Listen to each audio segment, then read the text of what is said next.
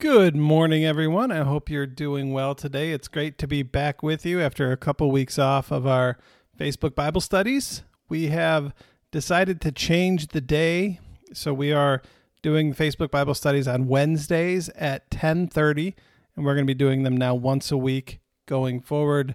Uh, as church is reopening and as life is reopening, uh, my job is changing and getting more busy, so uh, we're going to do these once a week. And my dog here is on the ground and he's kind of groaning at me like, hey, be quiet. Too bad, Waylon. Uh, so we are also starting a new book of the Bible today. We are going to study First Timothy chapter 1, and we'll study First Timothy uh, for the next few weeks. Uh, so a little background on First Timothy. First Timothy uh, was written by the Apostle Paul uh, kind of after the story of the book of Acts ends. So the in the at the end of the book of Acts, Paul is imprisoned by the Romans, and then we believe he was let go. And so this was written then. And so after his release, Paul goes to the city of Ephesus and he sees that it's become a place of false teaching. There's false teachers everywhere. And he's like, this is not good. And so he leaves Timothy in charge of the church in Ephesus as his own personal representative and he knows he has a difficult job as he as Timothy is there to kind of stop this false teaching. And so he writes this letter uh, to equip and encourage and to help him as he is uh, left there to battle these false teachers. So that's where um, that's where the, uh, the, the background behind First Timothy. So it's a letter from Paul to Timothy as Timothy is there going against uh, false teachers. So uh, so glad you're with me today as we begin this. Hope you're doing well. Have missed doing these with you, and uh, look forward to going through First Timothy with you. So okay, here we go. Let's jump right in. Verses one and two. Uh, Paul, an apostle of Christ Jesus, by the command of God our Savior and of Christ our hope to Timothy, my loyal child in the faith, grace, mercy, and peace from God the Father and Christ Jesus our Lord.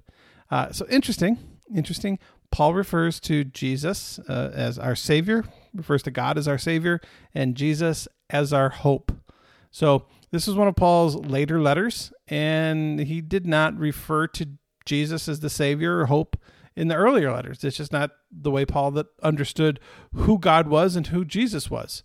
Uh, and so this interesting description of Jesus or God as Savior has an Old Testament background. The idea that God is our Savior comes from the Old Testament. It's been a it's an idea that's near and dear to Israel since the days of Moses.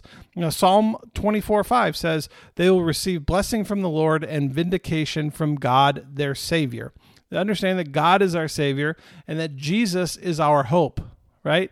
I love that image that God is our Savior and Jesus is our hope. And so, you know, when we when we think about what is God to you, who is God to you? How do you just what is God? What is the purpose of God in your life? Right? It, it, how do you say God is our what? Right? I, I think most people most people think of God as this judge, this vindictive judge who's ready to smite, who's ready to punish, who's ready to do whatever. Right? The, the, this is the image of God is our judge, right? God is our eternal smiter. Or or on the flip side, maybe you have a better view of God, but maybe it's more like my daughter and I, we, we and, and my wife, we just got back from Disney World. And when we got back, we wanted to watch Aladdin. Aladdin the movie, right?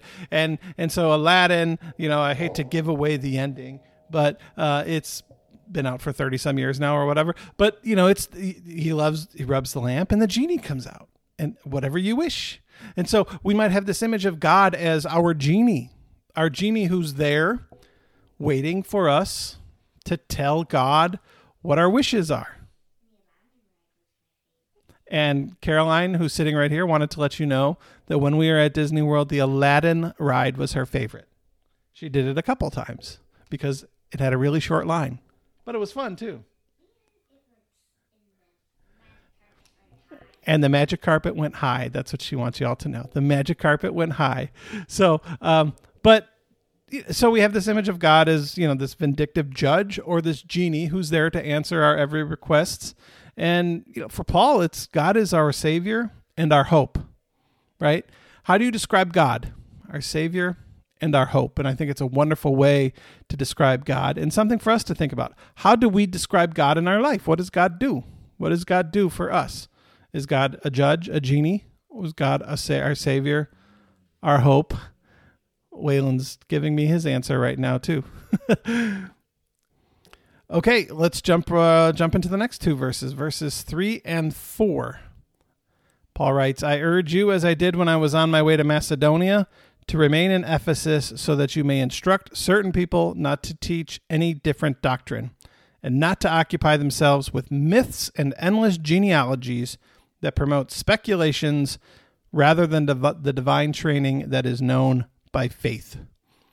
Myths and endless genealogies that promote speculations rather than the divine training that is known by faith. Myths and, and so many in the ancient world enjoyed creating tales about the foundation of cities and families and peoples and and they they just created myths and they created genealogies and they connected people back to gods. They connected people back to Zeus. They connected people, they tried to connect the important people of the day with important people of the past, right? Through genealogies. And so Paul says it's a waste of time. Don't do that. And don't don't go into these myths where people are just creating stuff and speculating stuff and trying to come up with answers to questions that they don't know and so they try to come up with their own answers. Don't waste your time with that. What's interesting, what's interesting is that Paul writes this prior to the writing of the Gospels, right? Paul's lifespan happened between Jesus' crucifixion and basically the writing of the Gospels in like 66 AD, which is probably like, you know, a 30 year span. That's Paul's lifespan. And so Paul's writing his letters basically prior to those are being written. And what's interesting is that how does Matthew and Luke start? With genealogies, right? Matthew connects Jesus back to King David, and Luke connects Jesus all the way back to Adam. And if you look through the genealogy in Luke, it's long, but you have to think, I mean, there had to be a lot more people in between Jesus and Adam. I mean, there's, I mean, obviously we have, you know, biblical and so and so begot so and so. And so we know, you know, kind of this connection of where people came from but then there's there's this intertestamental period where it's like we don't we don't know what happened for those 400 500 years right and so uh, it, it, but is it important are these genealogies important well well to connect jesus to david it, it's important it it, helps with prophecies, Old Testament prophecies, to connect Jesus all the way back to Adam. Is that important? I don't know. It might be important for you. It might be important, but but but I think what Paul is saying is as we proclaim who Jesus is, it's not about genealogies. It's about Jesus being our hope, Jesus being our Savior, Jesus being Lord, right? That's what's important. That's what we need to proclaim. So the genealogies, even if true, it's not that it's not we're not I'm not saying that they're not true. I'm saying they're not as important as the story of who Jesus is. Uh, and so these myths, stay away from the myths, right? Promote uh, promote the divine training you have that is known by faith. That's what we're called to proclaim. Okay. And then he's going to build on that, verses 6 and 7.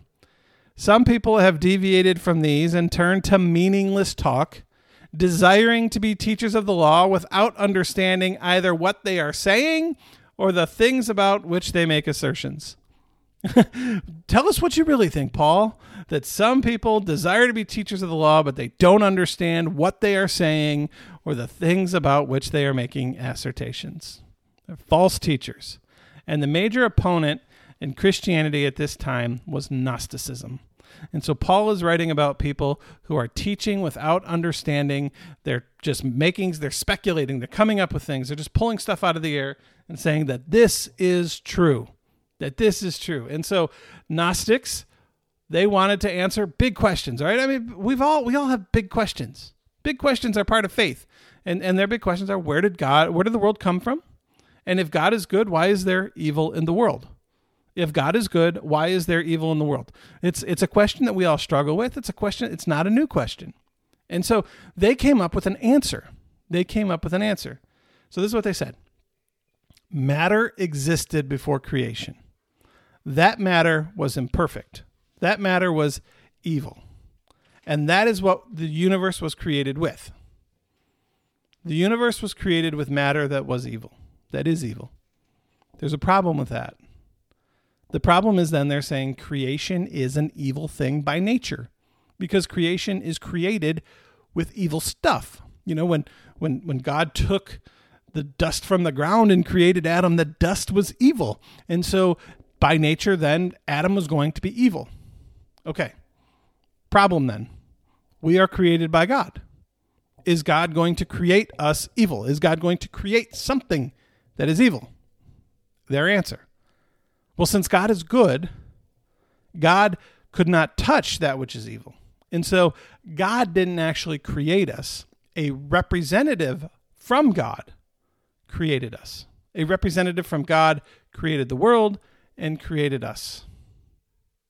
So, the body then is evil, but the soul, the soul is from God and the soul is not. And so there's two things that you can do here. There's two things you would say. You would you could say that well you just have to live a life of perfection or you say well it doesn't matter matter what the body does because the body is of no importance to God. The soul is what was important. So the body could do whatever it wanted to do. Well, in the Apostles' Creed, the, the reason we have these creeds, many of them, is they were written against, to counter argue against certain heresies. And so we have this uh, Apostles' Creed says that we believe in the resurrection of the body and the life everlasting. The reason that's in there is to say to Gnostics, oh, no, no, no, no, no. What you do is important. The, the body is important. The body was created by God. The body is good because it was created by God. The sinfulness is not good, but the body itself is not evil because it was created by God in the image of God. And so we believe in the resurrection of the body. While Gnostics only believe in the resurrection of the soul for salvation, we believe in the bodily resurrection. Uh, and so Paul is writing, you know, to, to Timothy to, to stick with your training don't create stuff up. Don't make stuff up. Don't don't don't don't try to be smarter than you are. Don't try to come up with stuff and say, "Well, I guess that makes sense. That's what we're going to go with." Right? Go with what the scriptures say. Go with what you know. Go with the training that you have. Um, and, and so that's the first part of uh, the chapter. Okay, so we will go to verses 12 and 4, 12 through 14. Uh, Paul writes, I am grateful to Christ Jesus our Lord, who has strengthened me because he judged me faithful and appointed me to his service, even though I was formerly a blasphemer, a prosecutor, and a man of violence. But I received mercy because I had acted ignorantly in unbelief, and the grace of our Lord overflowed for me with the faith and love that are in Christ Jesus. So, uh, three verses of Paul explaining why he's thankful to Jesus, right? He's thankful because Jesus chose him, because Jesus strengthened him, who the Lord who has strengthened me. You know, I think it's important important that we know that Paul followed Paul followed Jesus because Jesus chose him because Jesus chose Paul, not because Paul chose Jesus. Jesus chose Paul. Jesus chose to forgive Paul, and the grace of our Lord overflowed for me. Jesus chose to forgive Paul before Paul asked for it, before Paul realized that what he was doing was the wrong thing. Jesus chose to forgive. Jesus chose to show grace. And so Paul is thankful for that. And, and, so the grace flowed first. The grace flowed when Jesus chose Paul. The grace flowed when Jesus forgave Paul, even before Paul recognized that what he was doing was the wrong thing. And then the faith follows that. The faith followed the grace. The grace came first, um, and then Jesus appointed him. He says, "But I, uh, even though." I, he, and appointed me to his service, even though I was formerly a blasphemer, a prosecutor, and a man of violence. Jesus appointed him. The enemy of Christ became the ambassador for Christ right? The enemy became the one who went around and proclaimed the good news. And so, you know, it, Paul is thankful for the grace and thankful for the strength and thankful for uh, that, that Jesus chose him and appointed him and gave him this call to go and become the proclaimer of the good news, the apostle to go and uh, the missionary, right? So, when, you know, what, what are we thankful to God for? I think it's an important question. Can we answer that? What are we thankful to God for? I mean, we're thankful for forgiveness because we screw up and we need forgiveness. I'm thankful for that. Thankful for the gift of eternal life, for heaven, right? Thankful for the, the promise of eternal life. Thankful for that. That's great news. I love it. But what else? What else are we thankful for? You know, Jesus didn't come and die and do all this stuff just so that we go to heaven. You know, there, there's part. How does Jesus impact our life today? What are we thankful for Jesus doing for us today? You know, I'm grateful to Christ Jesus our Lord who has strengthened me. In what ways does God strengthen us? In what ways have we been strengthened by God for for life in this difficult time and in this difficult you know place? Um, but I also think we need to understand that just as Paul was appointed to his service, we have been appointed to serving Christ through the waters of baptism. We've made promises, promises were made on our behalf that we are going to let our light so shine before others, right? So we have been appointed to serve God, to serve Jesus in the world. And you know, how how do we serve God? What opportunities, you know, how, how do we use our gifts, the things that we're good at, the things that God has given, the, the ways that God has gifted us to serve God and to serve others? You know, and is that something that we're thankful for? What else are we thankful for? Patty says she's thankful for God's grace. Amen. Amen. Uh, you know, what else can we be thankful? You know, take an inventory of your life and see where God is and see what it is that uh, we can be thankful for. Because gratitude is an important part of faith, right? Understanding who God is is leads us to gratitude. Understanding what God has done for us leads to gratitude, and it's an important part of what it means to be a Christian in the world today. Okay, verses 18 through 20. The uh, this will be the, the end of the chapter. I am giving you these instructions, Timothy, my child in accordance with the prophecies made earlier about you, so that by following them you may fight the good fight. Having faith in a good conscience, by rejecting conscience, certain persons have suffered shipwreck in the faith. Among them are Hymenaeus, Hymenaeus, and Alexander, whom I have turned over to Satan, so that they may learn not to blaspheme.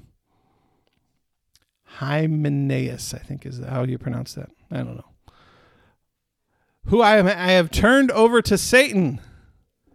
What? We'll talk about that in a minute. Okay. Fight the good fight. Timothy, fight the good fight. Is life a fight? Is life a battle?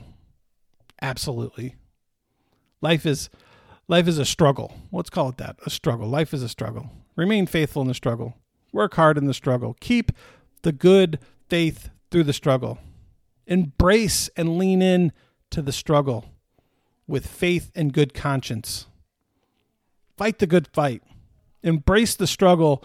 I mean, there's a lot of people struggling in life right now. There's a lot of people struggling against one another right now. But why? What motivates us to struggle? What are we struggling for? Are we struggling for politics? Are we struggling for selfish ambition? Are we struggling for faith?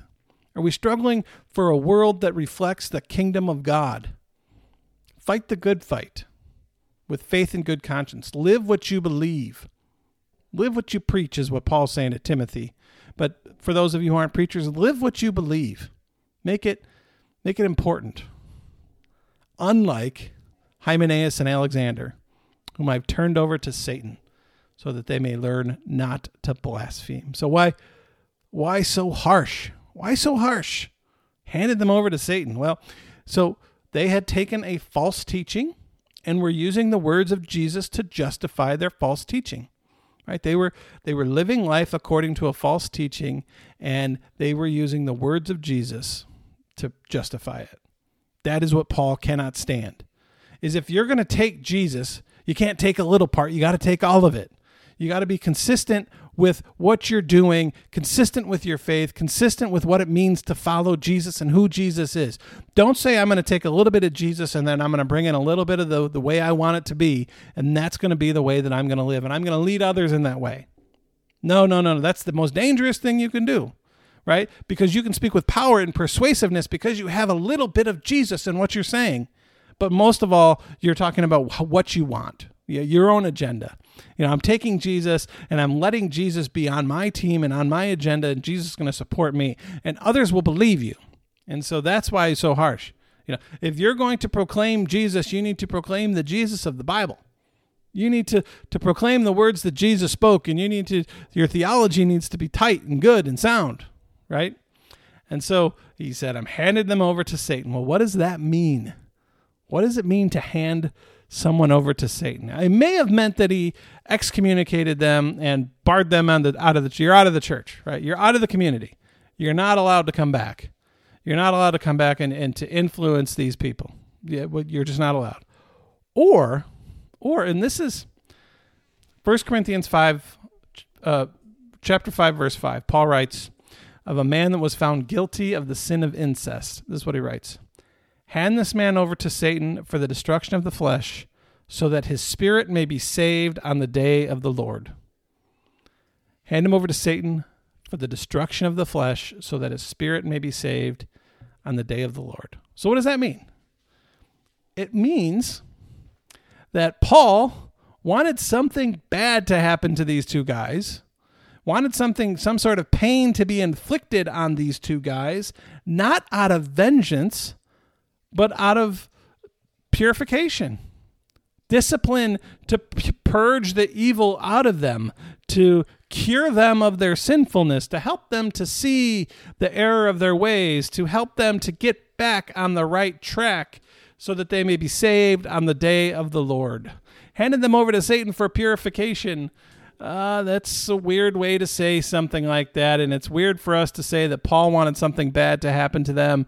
I don't know, but I mean, that's kind of what 1 Corinthians 5 5 says. So uh, my guess is that's kind of what Paul means here in 1 Timothy chapter 1 but I don't know. Um, it's certainly not something I'm ever going to do is say that I've handed them over to Satan. So who knows? So that's chapter one. We will continue with chapter two next Wednesday, 1030. Uh, if you're just new to the, uh, to, to the podcast here today. We're glad that you've joined us. You can go back. There's at the Grace Abides podcast, no shortage of questions podcast. You can find all kinds of uh, lessons that we've done over the past year. We just finished Romans and we've done several others. So uh, you're more than welcome to listen to those at any time. And for those of you joining me live today on Facebook, so good to see all of you and hope you all are having a great day. Okay, so we'll stop there and we'll close with a word of prayer. Uh, good and gracious God, we thank you for your servants throughout history who have been there uh, to proclaim the, the, the, true message of the gospel, to fight the good fight, who have handed the faith down from generation to generation. We pray that you strengthen us to fight the good fight, to struggle, uh, to lean into the struggles uh, with faith and good conscience, and to proclaim your, your love and grace for all. In Jesus' name we pray. Amen. All right, everybody, have a great day. Take good care of yourselves, and we will see you next Wednesday.